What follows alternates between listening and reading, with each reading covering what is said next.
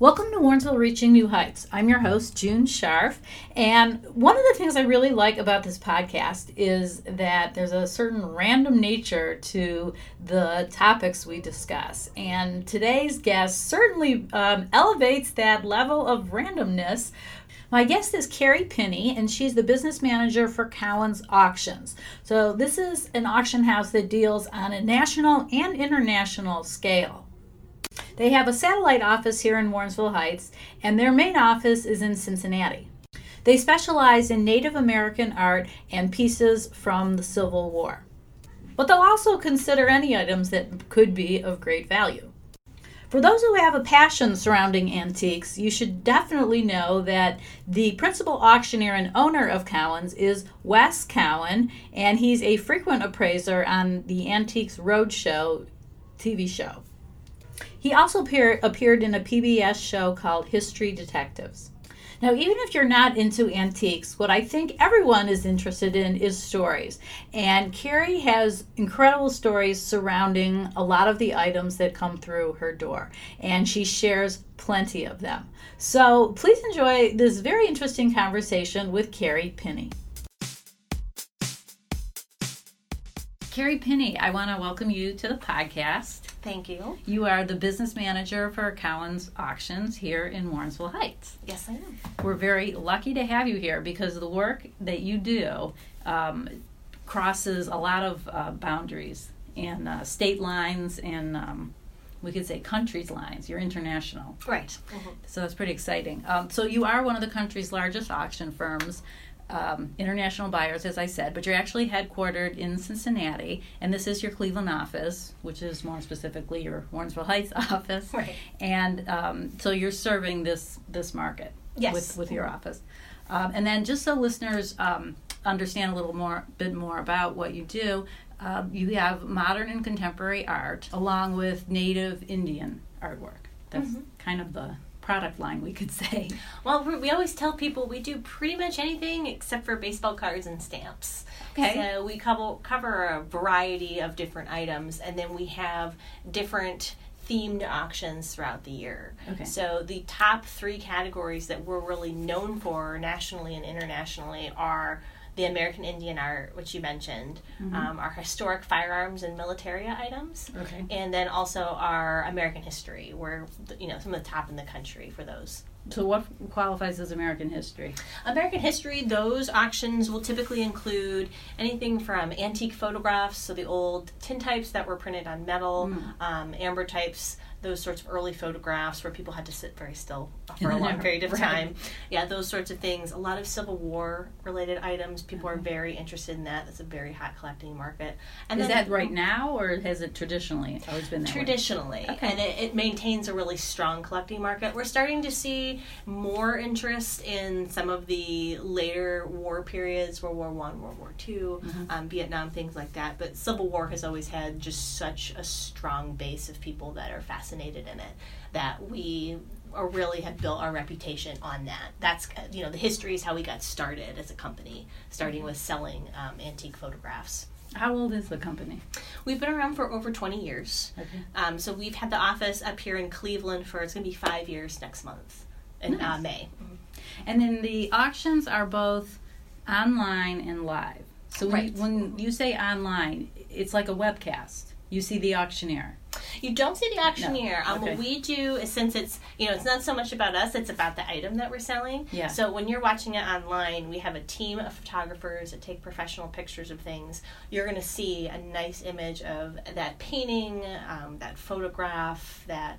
Um, you know, Civil War item that you're buying. Mm-hmm. So you'll see that image, and then you can watch as other people bid on it. Okay, so it's it's updated just instantly? Right. Yeah. The way that it works is that when we're having the auction, we have our auctioneer up front. We have a crowd full of people if it's mm-hmm. a live sale. We also have people that are calling in on the phone, mm-hmm. and then we have up to three different online bidding platforms going okay. at the same time. So what I usually do when we're running the auction is I'm at one of those platforms. So when you're sitting at home in your PJs pressing the bid button, I'm on the other end. I see June wants to bid. I raise my hand. I bid for you, and we oh, go like that. that. Oh mm-hmm. wow. Okay. Mm-hmm. Do you consider some of the other auction houses like Christie's are they competitors? Or- To an extent, they are probably you know there in multiple countries. Um, Christie's and Sotheby's. I was actually um, I went and visited them earlier this year for their Asia Week to look at some of their auctions there and look at some of their merchandise. Um, we have worked with collections and collectors where they did say, you know, I am having Christie's and Sotheby's look at this as well. So we do compete to an extent, but um, there are some areas where they're just so well known that, and you know, if someone's got a multi-million dollar painting, they're probably going to go that way. But- Well, sorry. I mean, you're in the game. Yes. Okay. Um, now the company handles about 30 live and online auctions per year. Is that about right? We have 70 on the Seventy. calendar for this I'm sorry. year, I, so- I got that off of something you gave me. we have, you know, it's just every year we're adding more and more. Okay. Um, so for Cowan's, we have, I think we have a right around 70, if not a little bit more for this year. That's very impressive. So if there's 52 weeks in a year, weeks, yeah, in a year, you're this is frequent. Right, we're doing that, and that's why we have such. We have a smaller staff up here on Warrensville Heights, Yeah. but down in Cincinnati, we have over forty people that are, Wow. you know, either they're going out, they're finding the things Mm-hmm. that people have, they're helping evaluating them, they're typing them up, they're photographing them. Yeah, we're gonna get into that. it. Yeah, Yeah, your whole process. Mm-hmm. Um, well, we do need to make note of the owner and principal auctioneer Wes Cowan, Mm-hmm. who has a PhD in anthropology and is a frequent appraiser on Antiques Roadshow since 1997. And and that show is kind of like your America's Got Talent, right? hmm Um, for collectors. Yeah, that is the go-to show for people that are interested in art and antiques. It's Yeah. got a very strong following of people, Uh-huh. and you know we have people that specifically will call us and say, "I love Wes on the Antiques Roadshow. you know, when is he going to be here? I'd love to meet him." And Yeah. a couple of years ago, they did have it in Cleveland, and he was um, one of the appraisers on that Wow, show. so he's sort of a Mhm. demi celebrity. yes. mhm. Um, that's pretty cool. And and pieces are judged, kind of like America's Got Talent. They're judged. They're either you know said this is a value or you know sorry, Right. go home. Right, and we actually have a number of our staff do work on the show, Mm-hmm. and kind of how you cut your teeth on it is your job is kind of crowd control, and you see things come in and you direct them to okay, you're going to talk to Wes or you're going to talk to Eric or whoever you're going to talk to, Mm-hmm. and you kind of can say, well, I know that's you know that's not really worth a whole lot. Maybe we'll send you over here. But you know, it's Okay. kind of interesting the types of things that people bring in because you're you're limited and you only get to bring you know this one thing. What are you going to bring? Okay. Oh, that's exciting. Mm-hmm. So he's also on a PBS series called History Detectives. Right, he was on that show. Um, it's no longer on the air, Okay. but that was another thing that he was really involved in, and another thing that we frequently hear from people how much they love the show because there's so much of what the what we do has such uh, you know the items that come in have these stories behind them and that's what really makes them interesting and what really helps people to understand where this is coming from and to the you know antiques roadshow extent why it's valuable you know you might have i have this exact same thing but this one used to be in the white house and that's why it's worth Oh. more or this one this piece of furniture was brought from connecticut to the western reserve we you know we know that and that's why it kind of adds that value it makes it a more interesting piece Neat. I didn't. I didn't actually even think of that. Uh, how the the uh, history behind a piece plays into its value. Absolutely, and we, we call that um, it's provenance. Okay. Um, so part of it is is that ownership history. Mhm. Um, for example, last year we had a piece of furniture that typically people say, "Oh, well, furniture. It's kind of no one's really buying it anymore." But we always say, you know, there's the best of the very best that's still doing really well, but Mm-hmm. there's a lot of the rest. so this was one of the best of the very best. Um, it was an antique piece of furniture, the first piece of furniture made in Kentucky when Kentucky was still the frontier. Had descended in the family. We had the entire family history. We could trace it back to this date, and it sold for half a million dollars. Wow. So having that history behind it and showing Mhm. that this is, you know, this oldest piece of furniture is really what the people were interested in and looking for. So if you have that information, you can really make an interesting story and make the piece more appealing to people that are looking to buy it. I get it. But what was that piece of furniture? Um, it was what we called a, a drop front desk, um, a secretary desk. So it's got the bookcase on top, and then it has you fold down the panel. That would be the writing surface on it. Oh, those are cool. Mm-hmm. And it was in good shape, I imagine. It was, you know, we always say when you're looking at a piece of furniture, the first question you want to ask is what's wrong with it Okay. because you know these are pe- things that people live live with it's going to Yeah. have you know chairs going to have scuffs from where people's feet were hitting it or you were hitting it with the vacuum or things like that but you know mm-hmm. relatively speaking considering Yeah. its age it was in good condition mm-hmm. Neat. Okay. Um, now, who are your buyers? I imagine uh, galleries, collectors, interior decorators. Is that it's really the whole gamut. We have, you know, individuals that um, are just looking for a nice painting for the wall. We have people that specifically collect one type of item. Um, we have one gentleman who's a huge collector of teapots. So every time we have a teapot, he's really interested in that. Um, we have dealers that are looking to add to their inventory, or they may have a client. For example, I know I have somebody that's looking for an antique silver tea set with a tray. So you have one, you know, they might be interested in uh, working for them to purchase it for them. Um, we also have institutions, museums buy from us as well. So it's a whole Yeah. different range of people. okay? And in terms of price range, um, where and I don't know if you can answer this, but I'm going to ask: uh, where are items generally clustered, and then how high can it go? Sure. Um, we have we sell everything from you know down at the lower end. We may have a three hundred dollar item, Mhm. um, but we've sold things for over a million dollars. Mhm. Our average is around one to five thousand. Um, Okay, th- that's good. To know. Considering you know we have seventy auctions a year and you know two, two to five hundred items in an auction, that's Okay. usually kind of how it averages out. But at the at the high end, we have sold a number of things, mostly artworks. I believe five times now um, that brought over a million dollars. Nice. Mhm. You know, I didn't think to ask like how many items. So if if you're selling 500 items, that's a really long auction. That must Yes. go for six hours or something. Yes, and we've had we go at a pretty good clip um, for Yeah. our auctioneers. You know, it's not quite what you might see on TV with the farm auctioneers, where it's Yeah. hey, with it, you know, really Yeah. quick. But we do anywhere from seventy to hundred items an hour, so Wow. we go pretty quickly. hmm How do you know when you're done? You know, how do you know if someone wouldn't go higher? Well, we usually do um, when the bidding is going on. You can kind of tell when it starts to slow down. Yeah. Um, and what we do is we give um, what's called a fair warning. So if you've you know if heard someone say, okay, going once, going twice, Yeah. sold, and when they hit the hammer down legally, that means that lot has now sold. Because we will have people, especially when we're running the online side of things where they're not in the room, you know, after it's already sold, I see something pop up, you know, that they wanted to place a bid, and I was like, sorry, it's already ended. Yeah. So it is very quick. Wow, that gets your adrenaline going. It does. It's you know if you've never been in one before, you know the first auction that I went to, I was you know a little overwhelmed with how quick it was, but Uh-huh. then you kind of get used to it. So I always Yeah. tell people who are first time buyers, I go, Yeah. You might want to you know get there early before the item you're interested in because it might take you a minute to kind of get used to the pace. yeah. Okay. Um, now, I just want to keep it real here. Yeah. How do you define the difference between an antique and, say, someone's old junky teapot? And, and, and so, you know, everyone's fantasy is to turn trash into treasure. So, Mhm. how do you distinguish? Sure. Well, the kind of technical definition of what would be considered an antique is something that's a hundred years old or older. But we also have a big market in this mid-century modern stuff, right? So Mad Men kind of furniture, 50s and 60s, that stuff. So that's not technically an antique, but it is something that people are looking to buy, um, and there's a really good market for that.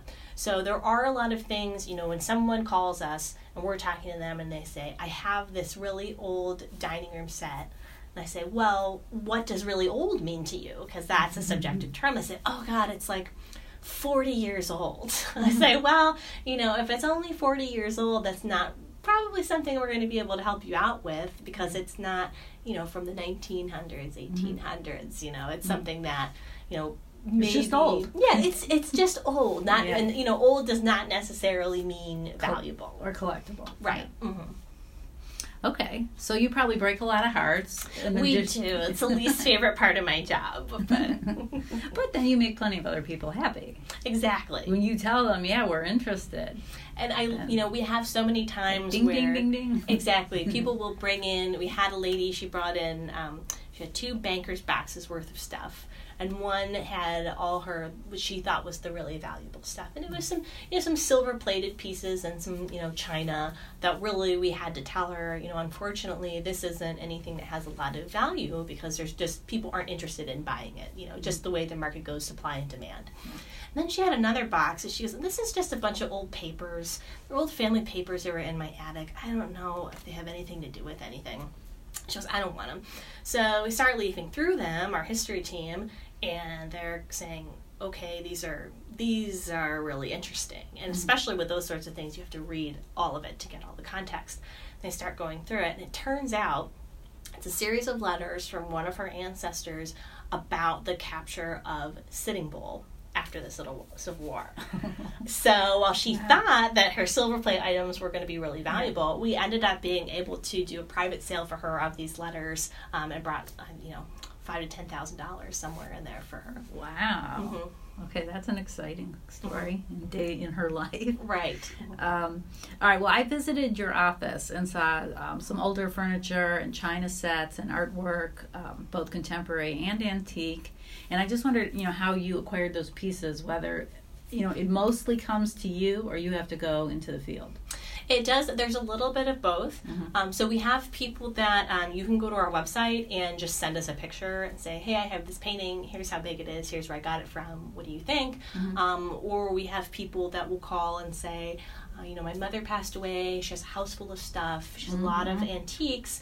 you know it's not anything that my family or my children are interested in i don't know a lot about it can you come out and help me decide what's what and in that case we will go out to the house we'll say, okay, well, we'll make you a list of the things that would do well at auction, and then maybe some things that you want to put in a house sale. So we help people okay. kind of decide what's you know going to be in an auction and do well for them and what isn't and then we also have where we put out calls for we're going to have an auction in a couple months that's going to be featuring this type of material if you have it you know give yeah. us a call and we'd love to put it in there how do you put that word out?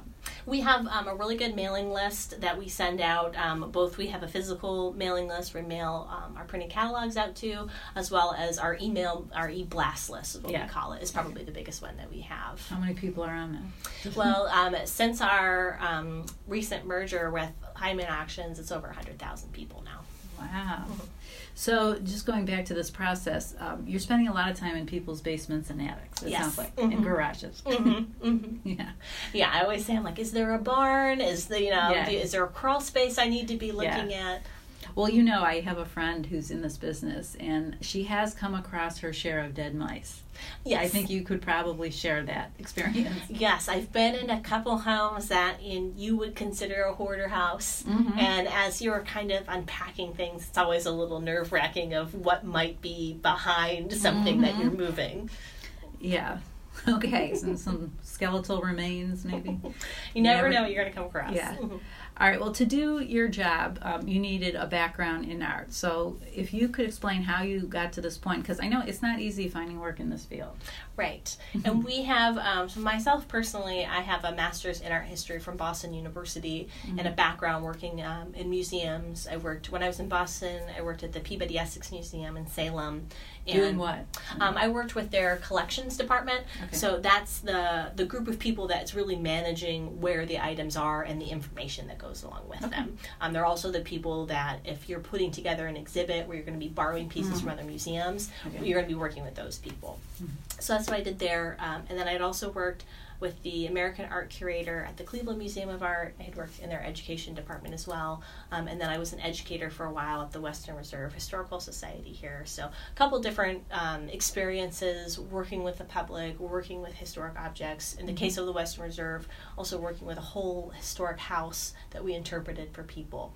Um, so that kind of gave me a good, good background of not only kind of the academic knowledge of having you know gone to school for this, but then also a practical knowledge of working with physical objects and working with people and being able to interpret that for them. Mm-hmm. But we have a lot of people that work with us um, that have a variety of backgrounds. We do have a lot of people that have come from the museum world.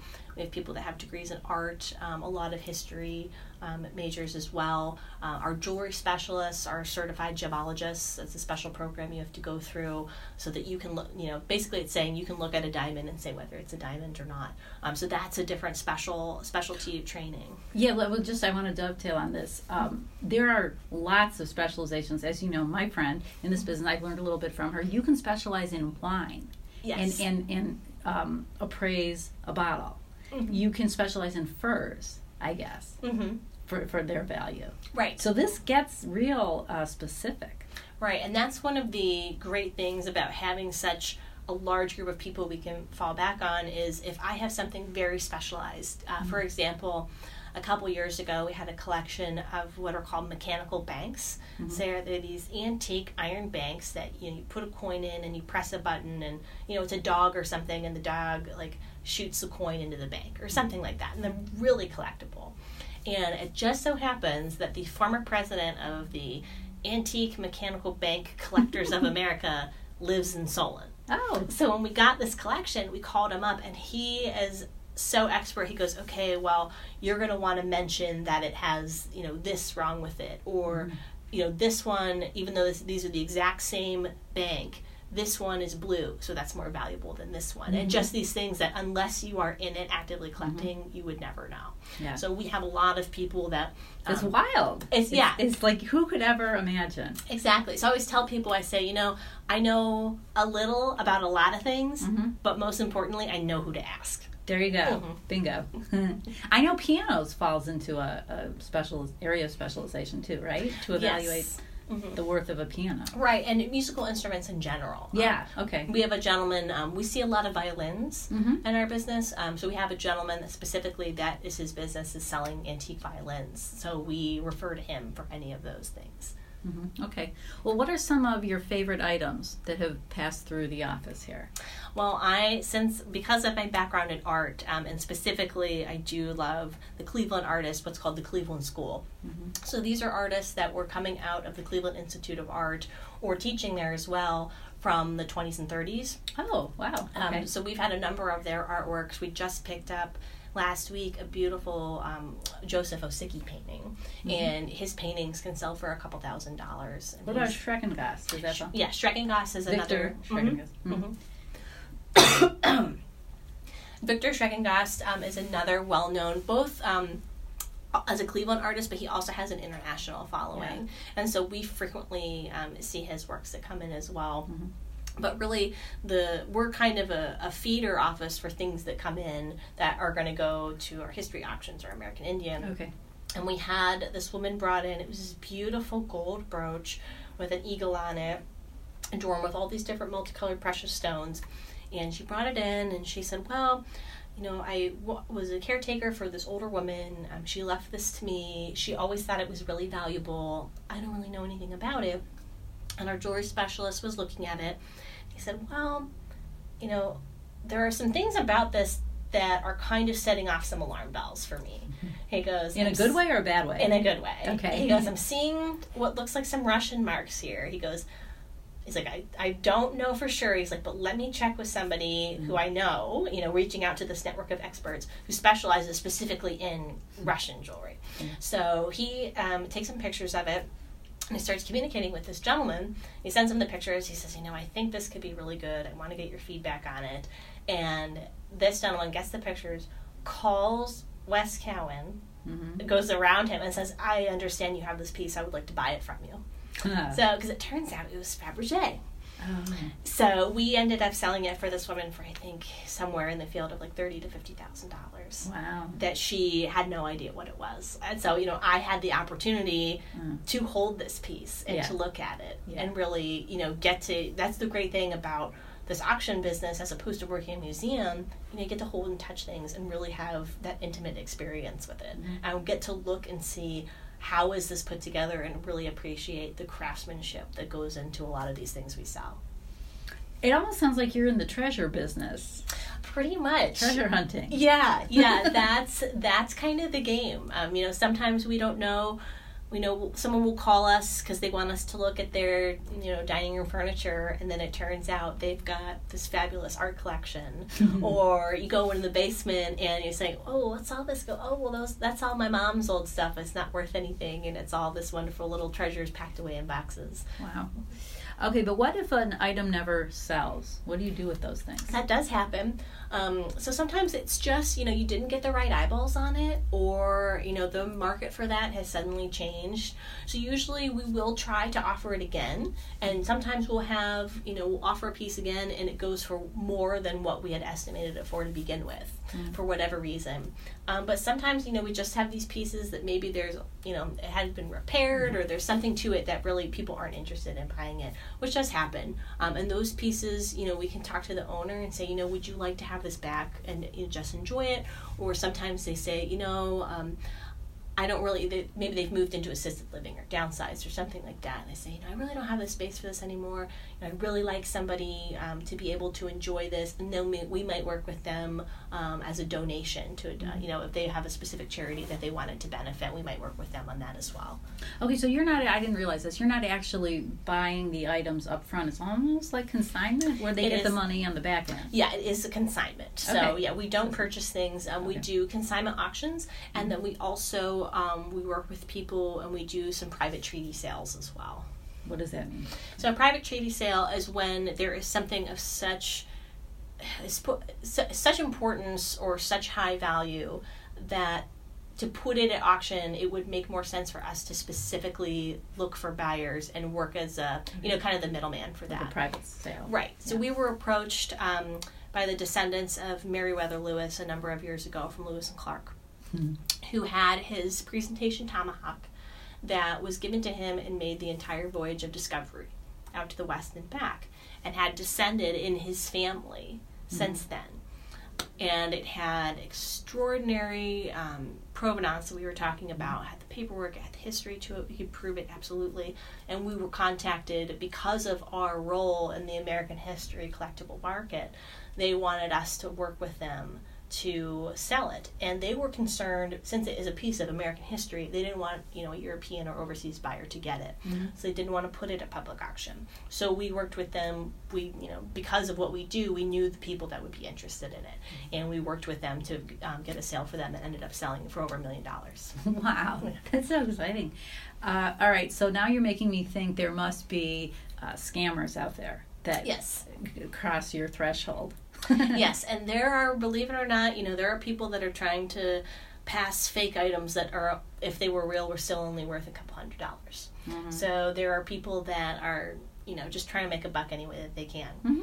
And so that's why we rely on such a large team of experts. And, you know, one of the things that's also important if you're dealing with an auction house is that you want to look at their terms of sale and make sure that they do offer a money back guarantee. If you get something and you say, hey, you said this was one thing. I'm the foremost expert in it. It's not. You have to be working with somebody that says you know that's you know that happens. Yeah. So we've we've had um, you know some people try to pass some stuff through us um, mm-hmm. but luckily because of not only our huge staff of experts but also just the people that we know and trust that when we publish an auction online they'll call us and say hey you know this isn't what you think it is. You know whoever gave this to you is trying to pull one over on you mm-hmm.